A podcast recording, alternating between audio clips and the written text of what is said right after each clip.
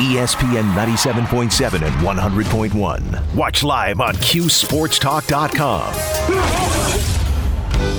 This is On the Block with Brent Axe. Well, yeah, I mean, I always think we're going to be right to the, the end. I mean, I think we can get to the tournament. That's we have to think that way. Sometimes people will go later. They'll go, "Well, he thought there could be a tournament team and they're not, so he didn't know what he's doing." Well, no, I mean, I, Yeah, what are you going to say? Like, no. you, you never are going to say, "Well, no, our team can't get to the tournament." you always think you can get there. That's that's the way you have to think. And that's still how I think you can think.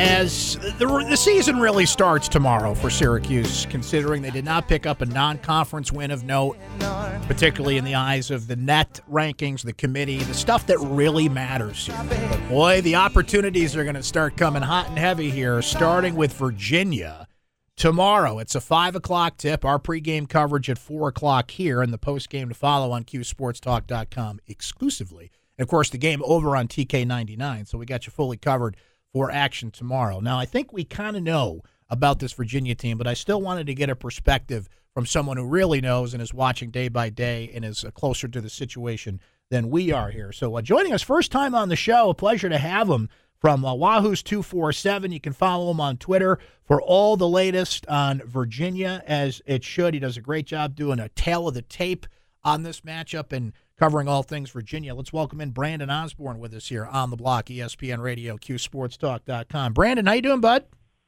Doing good, and uh, appreciate you having me on. Absolutely. Thanks for coming on with us here today. And it's funny in this world of college sports these days, Brandon, where you see a lot of players come and go in the transfer portal and things are looking different. And it's like, uh, not Virginia. they brought back 91% of their scoring from last year. So uh, you guys seem to be singing the same tune down there. How much of an advantage has that been for Tony Bennett that he's got a lot of the same uh, familiar faces around? Well, the continuity is certainly a, a huge plus for him. You know, you don't have to get guys adjusted, especially to the pack line defense, which it it usually takes about a, a year to even two years for guys to fully grasp it and pick it up. So you didn't have to go through any rough patches with guys figuring out their places, where to be at. But at the same time, last year was certainly a down season by Virginia standards, especially under Tony Bennett. So the guys really had to work on their games, especially offensively. And to start off, we saw a lot of improvements. Kihei Clark, Reece Beekman, the the backcourt pairing was really gelling. They were hitting their three point shots. Um, they had a little bit of a, a a spell, if you will, around the Florida State James Madison time where they weren't hitting as well, and then they had the Beekman injury. He had the ankle sprain against Michigan, and then followed it up with the hamstring pull against Florida State. So getting him back to that level he was at is certainly important as well. But you know, like like you said, when you bring back everybody, they know their roles, they know where they need to be, and they know how to really just come together and achieve what Bennett wants to see out of them on the Yeah, court. I wanted to ask about that, Brandon, because Virginia kind of reminds me of like you know you, you got a favorite restaurant and you can count on it. You're going to go. You're going to order the thing you love to order. You're going to get it, and it's just going to be great. And then you last year was the situation where you go and you're like, oh wait, this no, this is not this is not good. This is not what I expected. Right? It was even though the recipe was the same, Virginia didn't live up to its usual standards. So. Are we just, you mentioned the pack line defense. It's just Tony Bennett doing what he's doing this year, or have you seen some adjustments maybe because last year didn't live up to what Virginia expects? Well, I definitely think they've made some changes. Um, offensively, uh, he mentioned over the summer that they had added some elements from European style offenses that they kind of were, I guess, uh, studying while they were doing their overseas tour in Italy.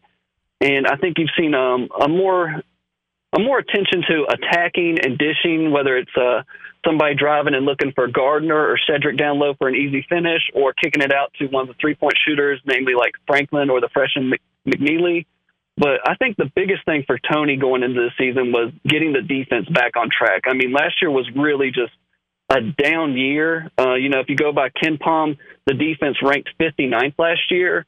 And normally, you know, a Tony Bennett team is very well at least a top 20 team usually when it comes to KenPom ratings on defensive efficiency. So I think the biggest thing for him was guys improving their outside shooting so that t- defenses couldn't just key on the paint, but also for the defense to really just take a step towards what he he normally gets out of his players.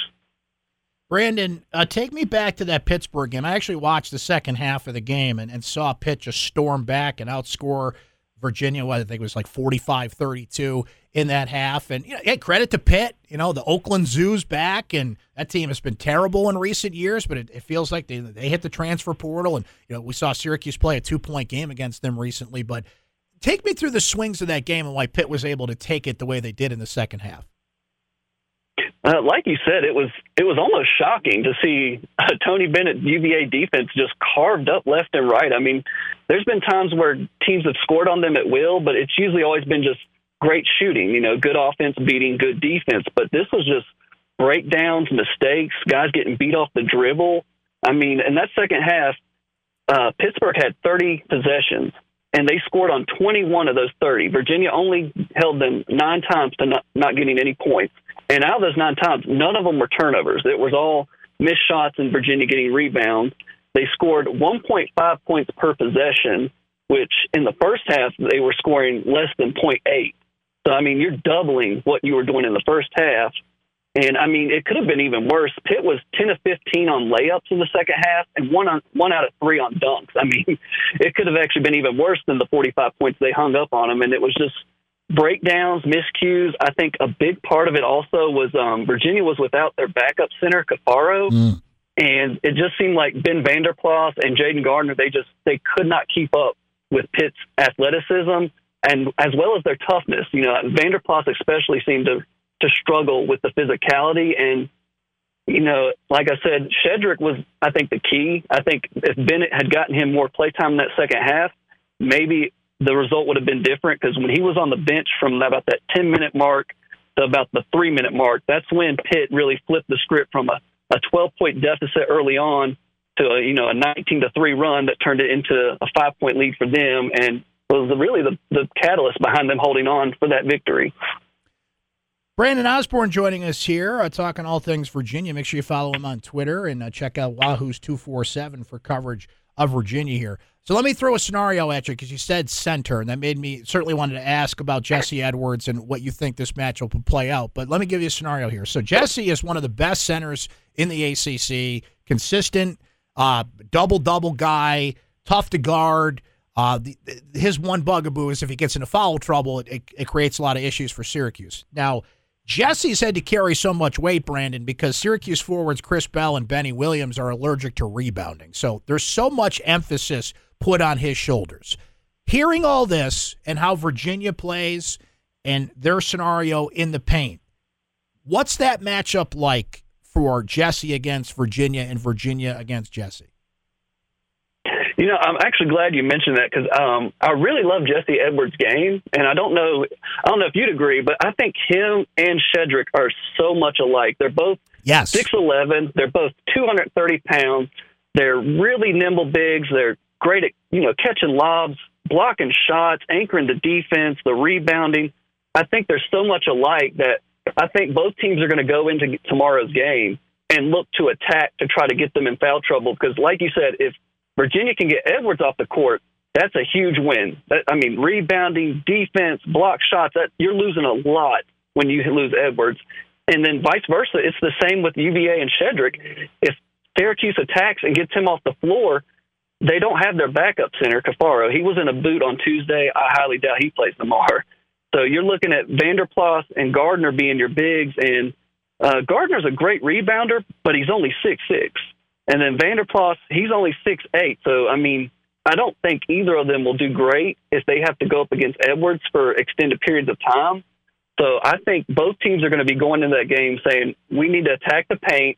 Let's try to get this guy in foul trouble so that he has to sit because if you can get him get him out of the game, that's going to be a big win for whoever whoever can get that advantage. Brandon, shed some light on this stat for me here. Virginia, in its last two games, shooting 44% from three point range. Syracuse has just struggled with its three point defense this year. Even Louisville comes in the other night as one of the worst offensive teams statistically. I test everything you can mention in not only in the ACC but in the country, and they were able to have success and hit 11 three pointers. So I'm looking at Virginia, who seems to have its act together there at least recently, and I'm saying, uh oh, that could be a big boo boo here. What's what's the three point shooting scenario here from the Cavs?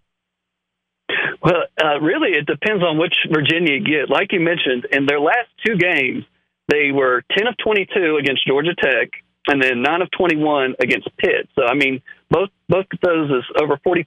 That's great. But if you look at the five games before the those two, they uh, they did not shoot over 28%. They were shooting 23, 26, 27% in those five games.